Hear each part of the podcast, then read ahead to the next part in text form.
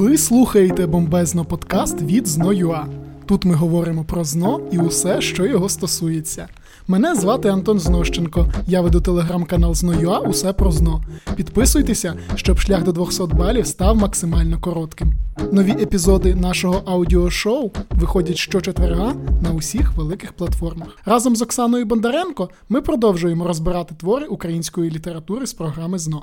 Оксана керівник відділу викладачів Києва в компанії «Зно.ua», викладачка української мови та літератури. Оксано, привіт. Привіт. Оксано, як ти ставишся до купання в річках? Прекрасно, я виріс, виросла на Дніпрі, і в моєму рідному місці це дуже популярна забава серед дітей. О, чудово. А як е, ти ніколи не купалася, наприклад, в Десні? В Десні, на жаль, ні, але в Дніпрі доводилось. Чудово, бо сьогодні ми поговоримо якраз про людину і твір людини, яка розповідає про купання і жахи, які, на жаль, приносила ця річка. Як ви вже здогадалися, сьогодні ми будемо говорити про твір Олександра Довженка Зачарована Десна. А для тих, хто в нас новенький або ще не слухав наші подкасти, я розповім про те, як ми будемо говорити. По-перше, у нас є чітка схема розбору твору. Це жанр, рід, напрям і інформація про автора. А потім ми переходимо до сюжету. А якщо ви дослухаєте до кінця, отримаєте бонус від Оксани. А ми починаємо. Оксано, хто такий Олександр Довженко і що про нього потрібно знати?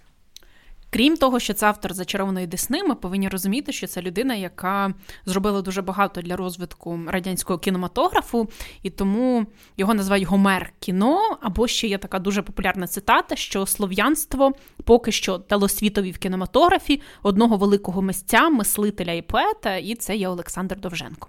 А якщо ми перейдемо до теоретичної частини твору, що вимагає знати від нас програма ЗНО?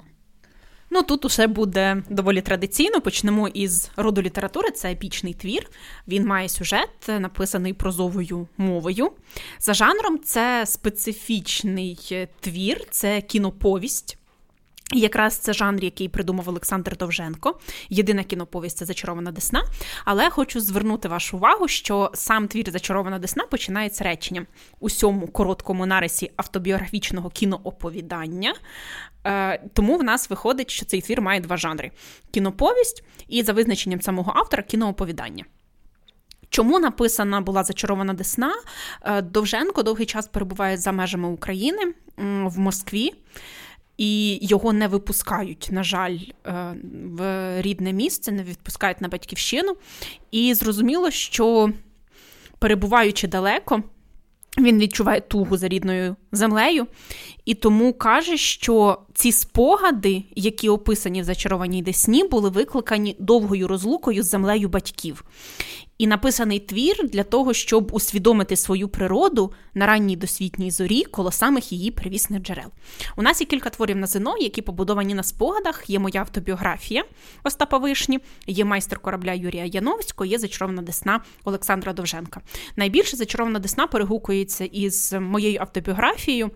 Якщо є цитати, то їх часто сплутують. На що нам треба звернути увагу? В першу чергу, моя автобіографія це твір гумористичний, тому там не буде якихось таких поетичних порівнянь або багатства художніх засобів. Тому, якщо є поширена цитата, де так з теплотою, з любов'ю, з такими художніми деталями описано дитинство, це буде саме зачарована десна. Якщо якийсь гумор, е, веселі ситуації згадані, то це буде більше якраз моя автобіографія. Ну і знаєте, якщо ви читаєте якісь кльони, це точно Олександр Довженко, точніше, його прабабуся. Так, абсолютно точно. Ну, якщо будемо говорити про тему, вона сама собою зрозуміла. Це спогади зрілого майстра про своє дитинство, про всі ті обставини, які вплинули на його розвиток. Е, Якщо ми будемо говорити про місце, де відбуваються події, то самої назви зрозуміло, що це річка Десна. І село, в якому народився і прожив Олександр Довженко своє дитинство, це село Сосниця, яке знаходиться на Чернігівщині. Щодо особливостей зачарованої Десни, нам треба пам'ятати, що це твір, який не має такого єдиного цільного сюжету, у ньому події.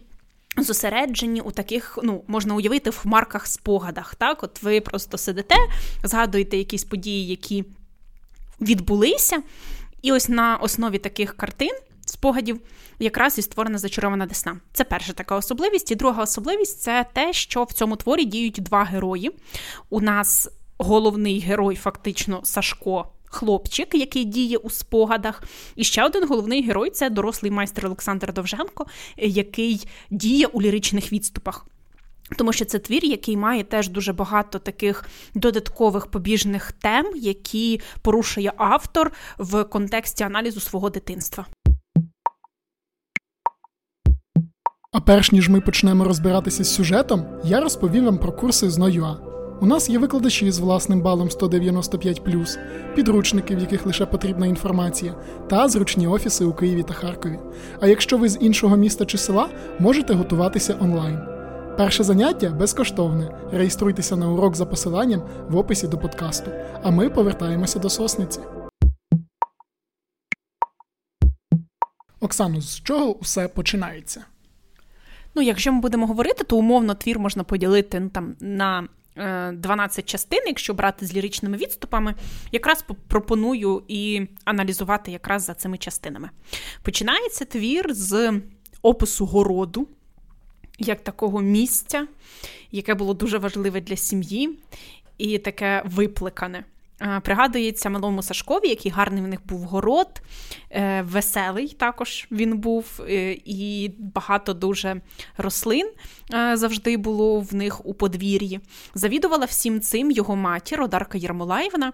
Вона любила щось в землю садити, щоб призростало. Тобто це була її якраз Головна характеристика. І ця мати якраз е, постійно садила квіти, садила різноманітні рослини, і тому багатий город, на якому все росте, це якраз була праця її рук. Е, також відразу принагідно ми згадуємо про матір. Крім того, що вона дуже багато садила, вона, на жаль, мала тяжке життя тому що в сім'ї дуже часто спалахували якісь сварки, інколи доходило до бійок. І також е, вона, на жаль, втратила багато своїх дітей. В сім'ї Олександра Довженка було ну, загалом 14 дітей, але багато померло. В сім'ї е, з моєї автобіографії в Остапа Вишні було 17 дітей, а у тінях забутих предків Іван був 19-ю дитиною із 20. Це теж е, важливо запам'ятати для визначення цитат. І е, також вона була такою богомільною, вона вірила в Бога. Е, І інколи. Ця віра така була трошки гумористична. Е, в сім'ї була ікона, яка називалася там Божий суд або там Страшний суд. Вона була поділена фактично на дві частини пекло знизу і рай. І кожного разу, коли щось ставалося в сім'ї, коли хтось е, робив якусь шкоду, Матір приводила до цієї ікони і казала, що вона за свої гріхи буде сидіти, знаходитися між ангелами біля Діви Марії. А от той, хто зробив щось погане, буде горіти в пеклі. І вона так активно жестикулювала і постійно показувала пальцем те місце, де вона буде знаходитися серед ангеликів, що на тому місці вже утворилася така велика жирна брудна пляма, тобто яка позначала місце матері. Е, серед е, ангельського хору. І е, в дитинстві ось цей город здавався якимсь великим таким лісом, чарівним великим садом. І це така перша згадка про дитинство. Другий фрагмент це вже таке ближче знайомство із сім'єю. Це розповідь про діда Семена. Недалеко від городу був погреб, а на цьому погребі любив спати дід Семен, ну точніше, на такій пологій частині цього погреба. Дід Семен був схожий на Бога. Е, він прожив під сонцем біля ста літ, ніколи не ховаючись в холодок. Дуже любив сонце, як Коцюбинський був сонцепоклонником. А ще він дуже феєрично кашляв. Е, про кашлю діда старі люди могли передбачати погоду. А також е, автор каже, що дід, на жаль, під сонцем і помер, коли пройшов час. Е, про діда він згадує дуже тепло, багато інформації у нас є. Він був високий. Е, він був худий з білою бородою, тому в дитинстві Сашкові він дуже нагадував Бога або Святого Миколая. І він був єдиною письменною людиною в сім'ї. Він урочисто читав псалтир. Він не розумів, що він читає, не розуміли й люди, які слухали, що він читає. Але це була, знаєте, як така обрядова таємниця, яка всіх тривала в напрузі. У е, діда Семена був конфлікт із матір'ю Одаркою Єрмолаївною, тому що вона вважала діда чорнокнижником. Хоча малий каже, з якого дива чорнокнижник, якщо псалтир, то всередині білий. І через це е, матір хотіла спалити псалтир. І їй одного разу це вдалося, але вона боялася, якщо вкине цей псалтир в піч, він вибухне ну і знесе хату, тому вона е, поступово відривала по сторіночці і отак шматочками його палила. Е, Дід був дуже добрим, е, його називають дух лугу і дух риби. Він знав, де в лісі росте яка ягода, він міг е, відчувати, розмовляти з тваринами. Тобто він був таким. Е, як добрим, можна навіть сказати, лісовиком, який відчуває природу, відчуває тварин.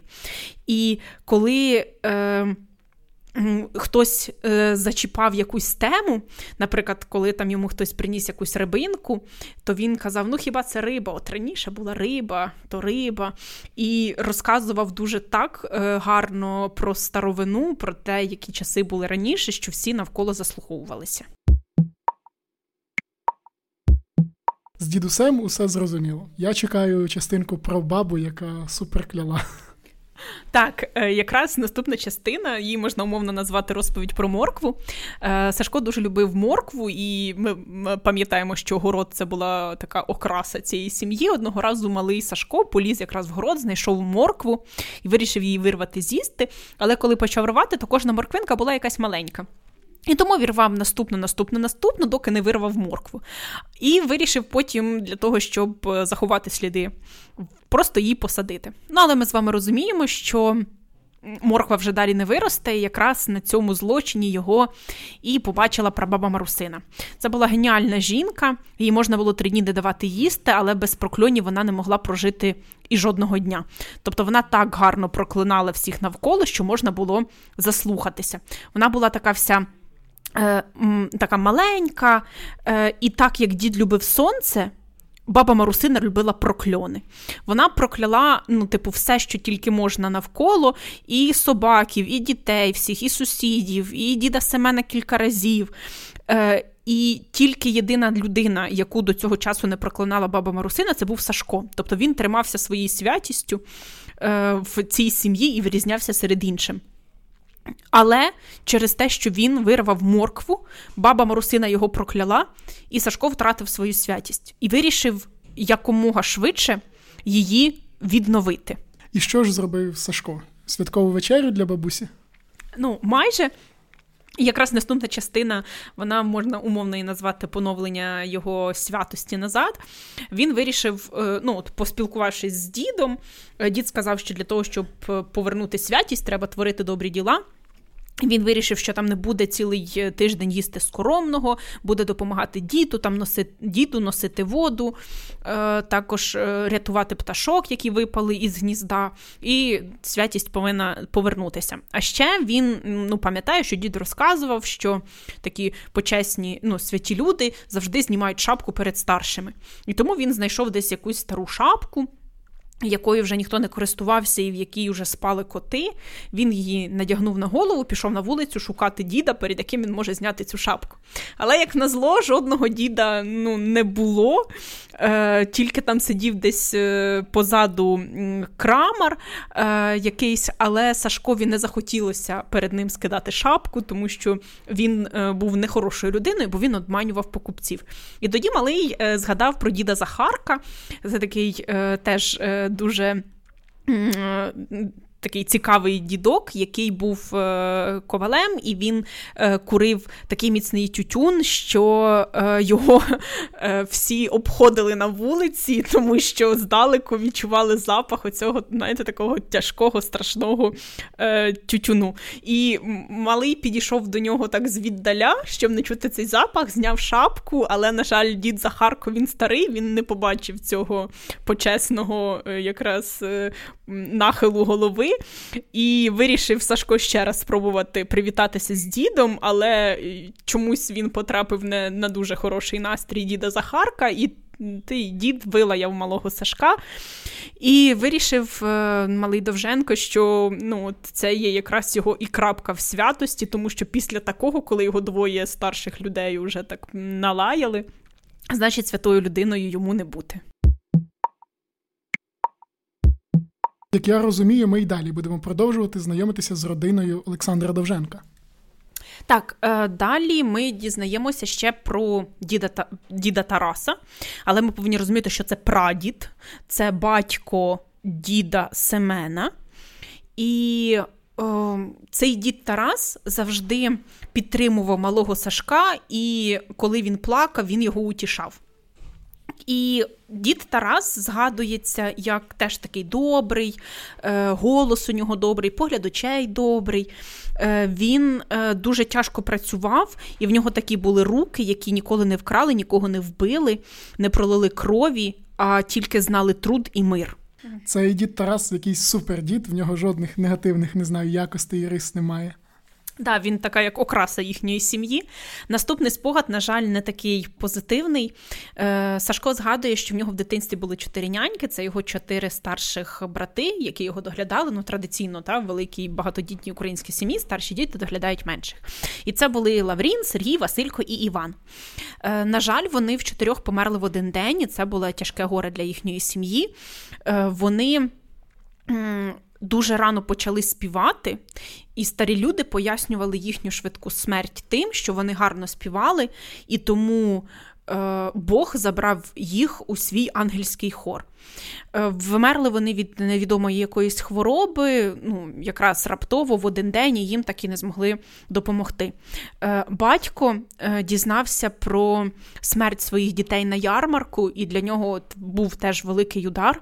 Він сів на коня і дуже швидко намагався потрапити додому. Але От е, автор описує розпач, з яким батько дізнався е, про смерть своїх синів, і з який не можна взагалі ні з чим порівняти. Ну і далі в нас зрозуміло буде велика частина про батька. Е, багато бачив я гарних людей, але такого як батька не бачив. Це цитата. Голова в нього була темноволоса, велика і великі розумні сірі очі. Але в тих очах було повно смутку. Е, чому повно смутку? Тому що батько був неписемний. Він був розумний, але неписемний. Писемною людиною єдиною в сім'ї це був дід Семен. І також цитата про батька, що з нього можна було писати лицарів, богів, апостолів, він годився на все. Е, він теж дуже великий трудівник, він багато хліба насадив, багато кого врятував від води, багато землі переорав, поки не звільнився від свого смутку. І ще цитата про батька, що він, як антична статуя, одягнена в лахміття. Ось такий він був, тобто гарний зовнішньо, але, на жаль, із сумом е, тяжкі ці кайдани неписемності, які його постійно гнітили. Оксана, знаєш, я пам'ятаю цей твір, і в мене є дві такі сцени, які запам'ятались. Перша це те, де батько пояснює Олександру Довженку, чому е, Україна власне не була незалежною і в чому основна відмінність там через те, що там не вчили історії України в школі. А друге, це власне, що мені запам'яталося, те, що батько Олександра Довженка був дуже класним, як його описує син, але з іншого боку, він мав дуже великий мінус. Він не вмів пити алкоголь. Ну і так, і це теж якраз був момент, який е, призводив до сварок в сім'ї. І до інших негативних наслідків. Ну, але як ми бачимо, що ну, все-таки малий Сашко багато чого хорошого пам'ятає про батька. Наступну подію е, можна охарактеризувати тим, що в один день сталося дві події: е, позитивна і негативна. В один день народилася в малого Сашка менша сестричка і померла прабаба Марусина. Але позитивною подією була якраз смерть бабусі, а негативною це народження сестри. Тому що ну, малий Сашко розумів, що тепер за цією дитиною йому треба буде доглядати як старшому, і вона там постійно лежала, плакала. В них і так багато дітей в сім'ї, ну куди іще, типу, досить. А смерть баби Марусини ну, позитивно, тому що він не дуже то бабу Марусину любив. Це по-перше, тому що він дуже радів, що тепер ніхто його не буде проклинати, і тепер він може нарешті бути святою людиною. Ну і. Також там є така цитата, що якби ви знали, як гарно, коли помирають баби в стареньких сільських хатах, тому що. Ну, це можна прирівняти так до якогось такого знову ж обрядодійства. В хату надходило багато людей. І ще один момент, який описаний в цьому творі, що на похорон ти можеш там багато їсти, ніхто тебе не буде обмежувати, ну оскільки всім ну фактично буде не до тебе. Слухай, ну це дуже цікаво. Я просто цього вже не пам'ятав і був дуже здивований, коли це почув. Так, але наступна подія буде не менш е, такою смішною, гумористичною. Е, повінь на Великдень, е, сусіднє село із Сосницею, в якій живе якраз сім'я Олександра Довженка. Якраз на Великдень затопило, річка Десна розлилася. І надзвичайно сильна повінь була, такої ніхто не пам'ятає.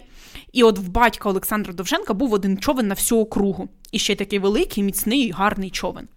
Якраз зранку на Великдень до хати Довженків прийшов поліцейський і сказав, що треба допомога, тому що сусіднє село Загребелля повністю у воді. Батько відмовився, тому що ну, Великдень він ще не розговівся, куди це йти. Але поліцейський сказав, що посадить його у в'язницю, і вийшло, що батько Петро е, змушений був іти. Він до того ще сказав матері дати поліцейському паску, незважаючи на те, що вона не свячена. І з самого ранку, коли тільки починає світати, батько із Сашком припливають до цього затопленого села, і там описана дуже цікава картина. У нас е, повністю вода все прибувала, прибувала. Село, наче опинилося посеред моря, е, і видно було тільки над водою ці стріхи хат. І на ті хати люди повитягували все багатство, що вони хотіли зберегти. Ну там якісь речі побутові, дехто зміг витягти корову, дехто курей, свиней повитягали на хату, на горище. Але ну, ми пам'ятаємо, Великдень це дуже важливе свято та, для християн. І люди всі повитягували на хати кошики із ковбасами, із пасками для того, щоб їх освятити. Сашковий батько на човні пробирався між цими хатами, знаєте, як такий мореплавець-визвольник, який хотів якраз допомогти, і збирав. Е, людей, тому що ну, почала стихія все більше і більше надходити, там почала топитися худоба.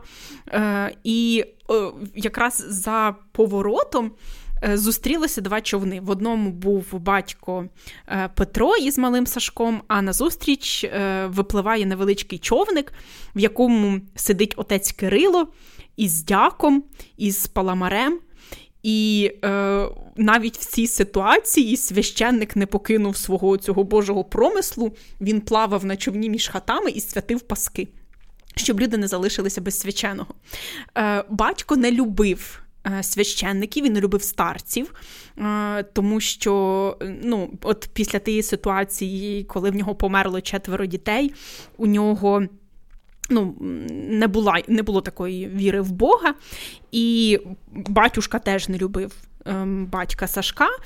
І отець Кирило починає дуже активно жестикулювати. В нього такий не дуже е, зручний човен, і він просто булькає в воду, потрапляє фактично за корму човна, і все село починає сміятися, і батько Петро рятує якраз цього батюшку він йому за цей золотий цеп, на якому хрест знаходиться, зачіпляє веслом і витягує його до себе на човен, е, садить його там біля тваринок, який вдалося е, врятувати, і е, під цей сміх села продовжує збирати інших людей в свій ковчег, як його називає в спогаді Сашко. І відразу після цього у нас є ліричний відступ, це спогади про війну. На контрасті такому великому, тут село о, потопила вода. І Довженко згадує: ну тут примітка ремарка, Довженко був військовим кореспондентом, він неодноразово бував е, на фронті, і е, згадує, що рідне село, е, на жаль, е, згинуло не від води, як можна було це уявити, а згинуло від вогню теж весною, але уже через багато років. Спалили його німці. І ой, як тоді не вистачало оцієї води з Десни, яка могла затопити весь той жах. І він згадує тут важкі такі страшні сторінки війни, коли. Е, діти горіли, коли матері кидалися в вогонь, коли на площах вішали людей, е, коли е, просто люди помирали, борючись за рідну країну. І от в такому, в такому страшному якраз катаклізмі було втрачене ціле село. Чи будуть ще якісь сцени з життя села Малого Сашка? Так, наступна сцена якраз дуже така промовиста, теж дуже весела. Вона називається Косовиця. Е, Найбільше Сашко любив звук клепання коси. Це коли б'ють молотком по косі для того, щоб підготувати її до робіт. І от косовиця це якраз період, коли вся родина там збиралася. Косовиця була гуртова, тобто збирається гурт людей для того, щоб накосити сіна, а потім розділити по копицях. Так легше займатися якраз такою роботою, ніж самому. І завжди на косовицю всі радо йшли, збирались, тому що це була така визначна подія. І мати ну, не пускала інколи малого Сашка на косовицю, е, бо боялася, що його з'їдять комарі, е, і що ми там може втопитися або впасти з кручу.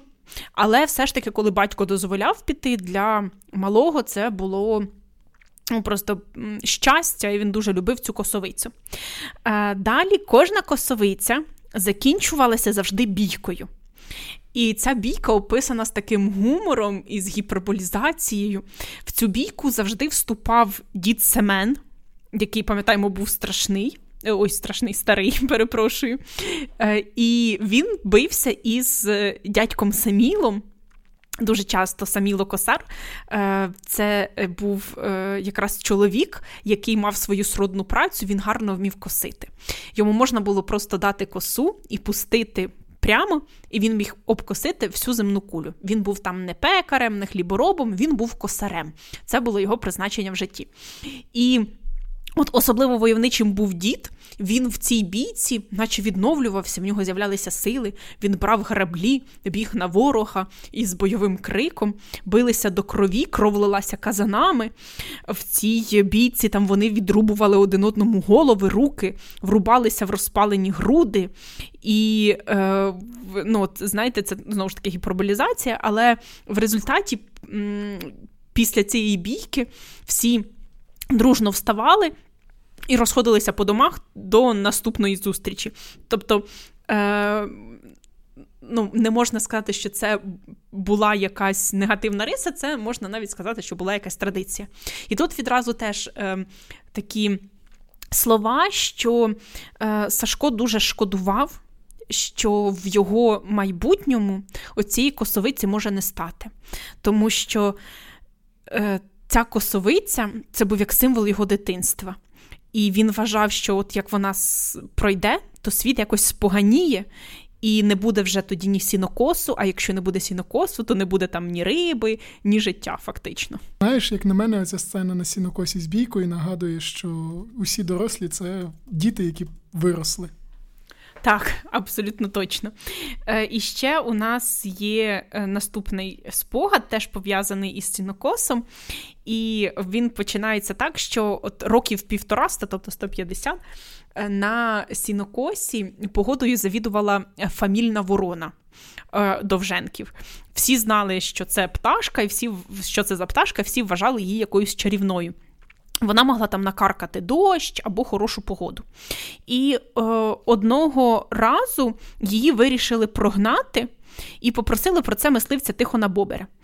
Але це був непростий мисливець, в нього трішки не складалося з його професією, тому що він так нікого не міг вбити, тому що він кульгав, і е, доки він доходив, то тваринки чули і тікали, а ще в нього була зламана рушниця. Тому навіть коли він намагався когось застрелити, в нього ніколи майже не вдавалося.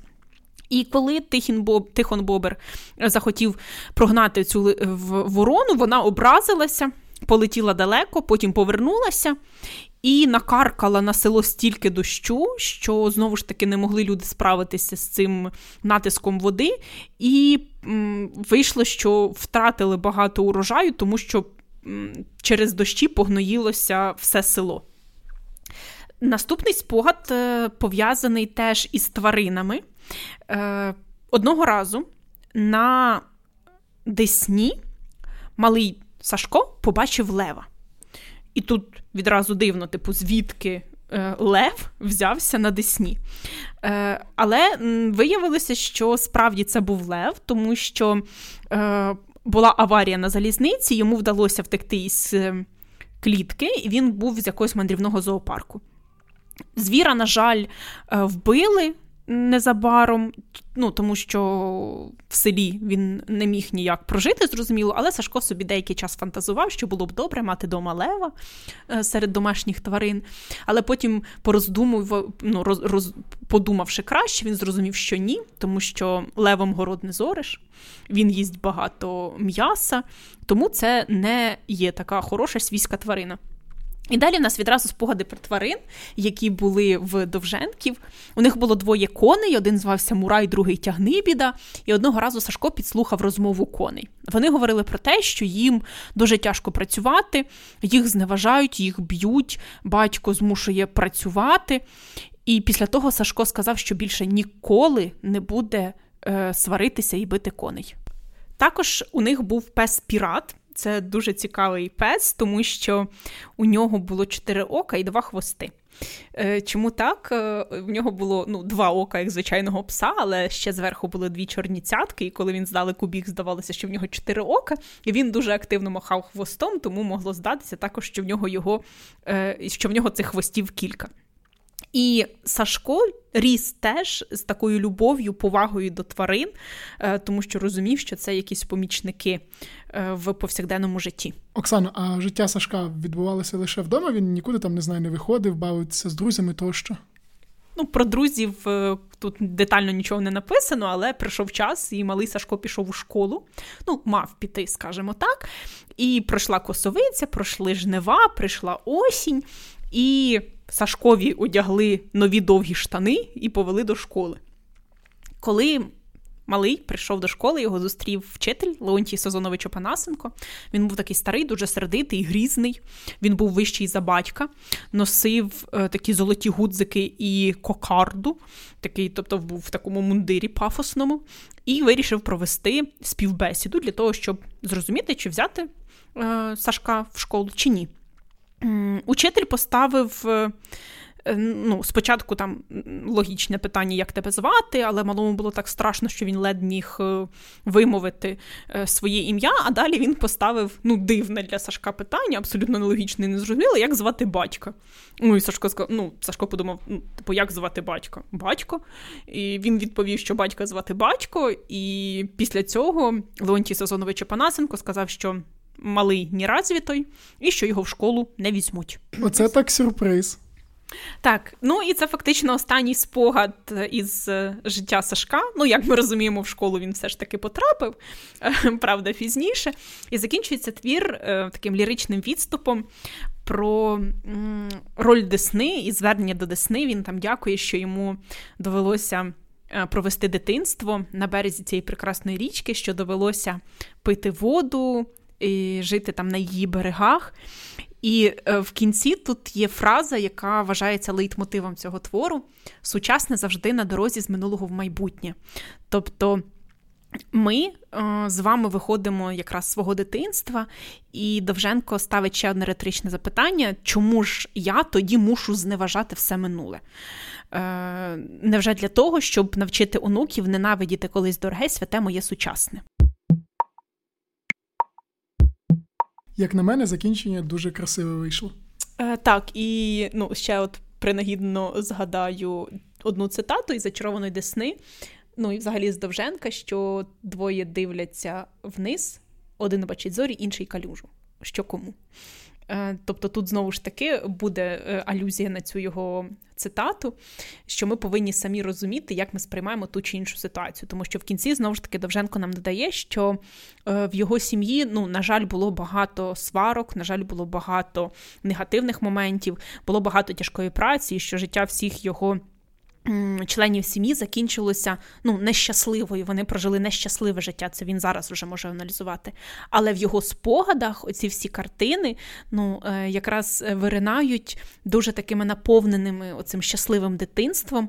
І єдиним, що залишилося незмінним, це образ оцієї десни, який він дуже вдячний за це своє поетичне дитинство. А для того, щоб отримати тест і перевірити себе, е, надішліть, будь ласка, нам у директ в інстаграмі або в чат-бот в Телеграмі повідомлення Десна е, і отримайте посилання на тест на кластайм.